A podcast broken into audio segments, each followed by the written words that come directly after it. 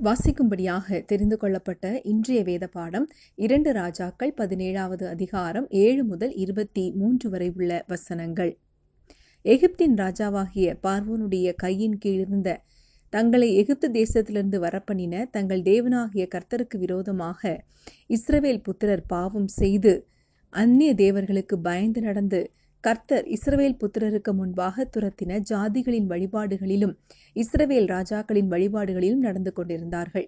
செய்யத்தகாத காரியங்களை இஸ்ரவேல் புத்திரர் தங்கள் தேவனாகிய கர்த்தருக்கு விரோதமாக ரகசியத்தில் செய்ததுமன்றி காவல் காக்கிற கோபுரங்கள் தொடங்கி அரணான பட்டணங்கள் மட்டுமல்ல தங்கள் ஊர்களிலெல்லாம் தங்களுக்கு மேடைகளையும் கட்டி உயரமான சகல மேட்டின் மேலும் பச்சையான சகல மரத்தின் கீழும் தங்களுக்கு சிலைகளையும் விக்கிரக தோப்புகளையும் நிறுத்தி கர்த்தர் தங்களை விட்டு குடிவிலக்கின ஜாதிகளைப் போல சகல மேடைகளிலும் தூபம் காட்டி கர்த்தருக்கு கோபம் உண்டாக துர்க்கிரியைகளை செய்து இப்படி செய்யத்தகாது என்று கர்த்தர் தங்களுக்கு சொல்லி இருந்தும் நரகலான விக்கிரகங்களை சேவித்து வந்தார்கள்.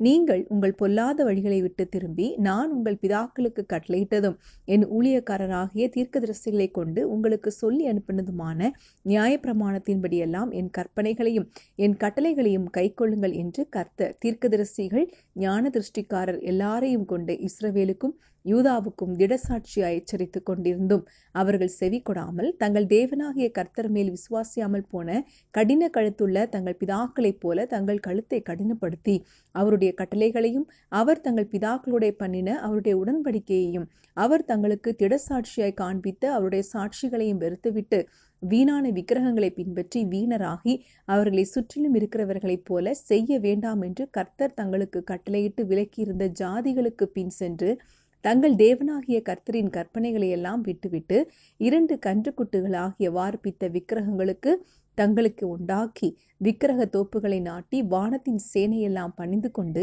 பாகாலை சேவித்தார்கள். அவர்கள் தங்கள் குமாரரையும் தங்கள் குமாரத்திகளையும் தீக்கடக்க பண்ணி குறி கேட்டு நிமித்தங்கள் பார்த்து கர்த்தருக்கு கோபம் உண்டாக்க அவர் பார்வைக்கு பொல்லாப்பானதை செய்கிறதற்கு தங்களை விற்று போட்டார்கள். ஆகையால் கர்த்தர் இஸ்ரவேலின் மேல் மேல் மிகவும் கோபமடைந்து அவர்களை தம்முடைய முகத்தை விட்டு அகற்றினார். யூதா கோத்திரம் மாத்திரமே மீதியாயிற்று.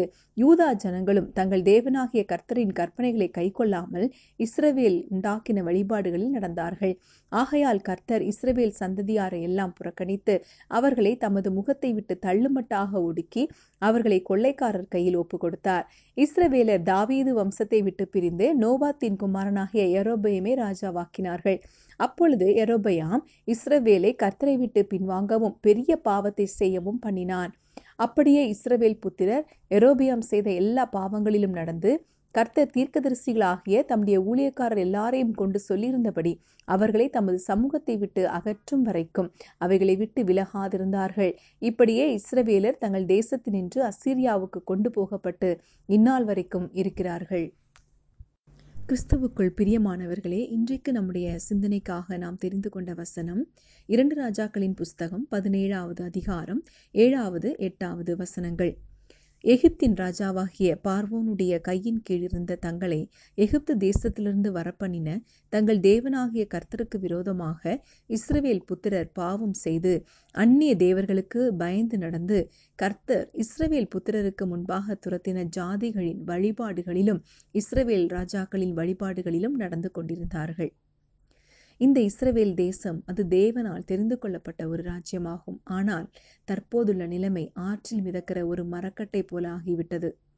தேவனுடைய பாதுகாப்பின் கரம் நீங்கும் போது தேசம் அழிவை சந்திக்கிறதை நாம் பார்க்கிறோம். அசீரியா ராஜா முற்றுகை போட்டதினால் இஸ்ரவேல் ஜனம் அனுபவித்த கொடுமைகளை இந்த அதிகாரத்தில் நாம் வாசித்தோம்.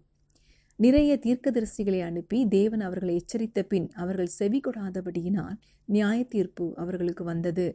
பதிமூன்றாவது வசனத்தில் நீங்கள் உங்கள் பொல்லாத வழிகளை விட்டு திரும்பி நான் உங்கள் பிதாக்களுக்கு கட்டளையிட்டதும் என் ஊழியக்காரராகிய தீர்க்கதரிசிகளை கொண்டு உங்களுக்கு சொல்லி அனுப்பினதுமான நியாயப்பிரமாணத்தின்படியெல்லாம் என் கற்பனைகளையும் கைக்கொள்ளுங்கள் என்று கர்த்தர் தீர்க்கதரிசிகள் ஞான திருஷ்டிக்காரர் எல்லாரையும் கொண்டு இஸ்ரவேலுக்கும் யூதாவுக்கும் திடசாட்சியாய் எச்சரித்து கொண்டிருந்தும் அவர்கள் செவி கொடாமல் போனார்கள் என்று நாம் வாசிக்கிறோம்.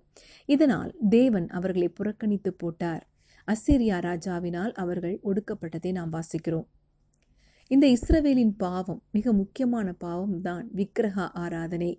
இஸ்ரவேல் ஜனங்களில் பெரிய பாவமாக இந்த விக்கிரக ஆராதனை காணப்பட்டது. அவர்கள் தங்கள் தெய்வங்களை தங்களுக்கு தாங்களே உண்டு பண்ணி கொண்டார்கள் பதினைந்தாவது வசனத்தில் அவருடைய கட்டளைகளையும் அவர் தங்கள் பிதாக்களோடே பண்ணின அவருடைய உடன்படிக்கையையும் அவர் தங்களுக்கு திடசாட்சியாய் காண்பித்த அவருடைய சாட்சிகளையும் வெறுத்துவிட்டு வீணான விக்கிரகங்களை பின்பற்றி வீணராகி அவர்களை சுற்றிலும் இருக்கிறவர்களைப் போல செய்ய வேண்டாம் என்று கர்த்தர் தங்களுக்கு கட்டளையிட்டு விலக்கியிருந்த ஜாதிகளுக்கு பின் சென்றார்கள் என்று நாம் பார்க்கிறோம். தேவன் விக்கிரக ஆராதனைக்காரரை அருவருக்கிறார் என்பதை அறிந்திருந்தும் அவர்களும் அதே பாவத்தை செய்தார்கள். சார்ல்ஸ் பர்ஜன் என்கிற தேவ மனிதன் சொன்ன ஒரு கூற்றுதான் மற்றவனுடைய கப்பல் உடைவது நமக்கு ஒரு எச்சரிப்பு என்பதாக. நாம் எனவே இதை நினைவு கூற வேண்டும். தேவன் நமக்கு தந்திருக்கிற திஷ்டாந்தங்களாக வைத்திருக்கிற காரியங்களை நாம் நினைவு கூற வேண்டும். விக்கிரக ஆராதனைக்காரரோடு கூட எந்த விதமான செயல்களையும் செய்யக்கூடாது என்று தேவன் எச்சரிந்து எச்சரித்திருந்தும் இவர்கள் விக்கிரக ஆராதனை செய்கிற அந்நிய தேவர்களோட கலந்து அவர்களோடு திருமணம் செய்து அவர்களுடைய எல்லா தீய வழிகளையும் இவர்களும் பின்பற்றினதை நாம் பார்க்கிறோம். ஒழுக்கம் இல்லாமை குழந்தைகளை பலியிடுதல் மந்திரங்கள் தந்திரங்கள் குறி சொல் குறி சொல்லுதல் குறி கேட்குதல் போன்ற எல்லா பாவங்களிலும் அவர்கள் விழுந்து போனார்கள். இதனால் தேசம் தீட்டுப்பட்டு போனது. இன்றைக்கு உள்ள நிலைமையை நாம் எடுத்து பார்க்கும்போது தற்போதுள்ள கிறிஸ்தவர்கள் உலக பிரகாரமான கிறிஸ்தவர்கள் அவர்கள் செய்கிற பாவம் என்ன என்று பார்ப்போம்.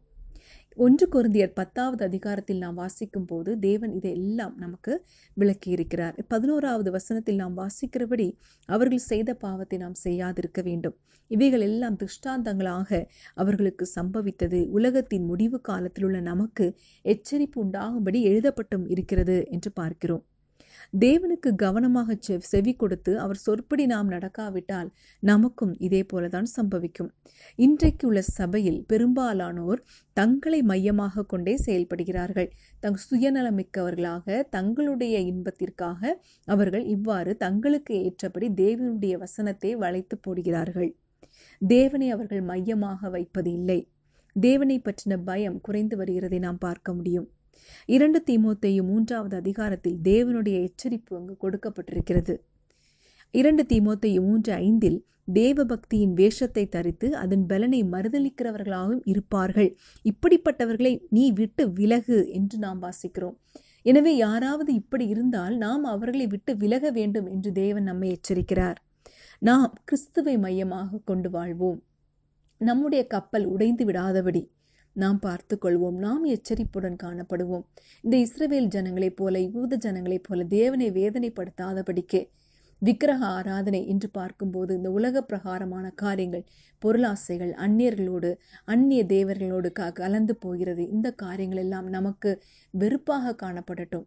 நாம் தேவனுக்காக வைராகியம் உள்ளவர்களாக காணப்படுவோம். நம்மை நாமே சமர்ப்பித்து கொடுத்து நாம் ஜெபிக்கலாம். எங்கள் அன்பின் தேவனே எங்களுடைய வாழ்க்கையில் ஆலோசனை தந்து எங்களை வழிநடத்தும் விக்கிரகங்கள் எங்கள் வாழ்க்கையில் வராமல் எங்களை பாதுகாத்து கொள்ளும். உமக்கு பிரியமாக வாழ நீர் எங்களுக்கு கிருபை தாரும். இயேசு கிறிஸ்துவின் நாமத்தில் ஜெபிக்கிறோம் எங்கள் அன்பின் பிதாவே. ஆமேன்.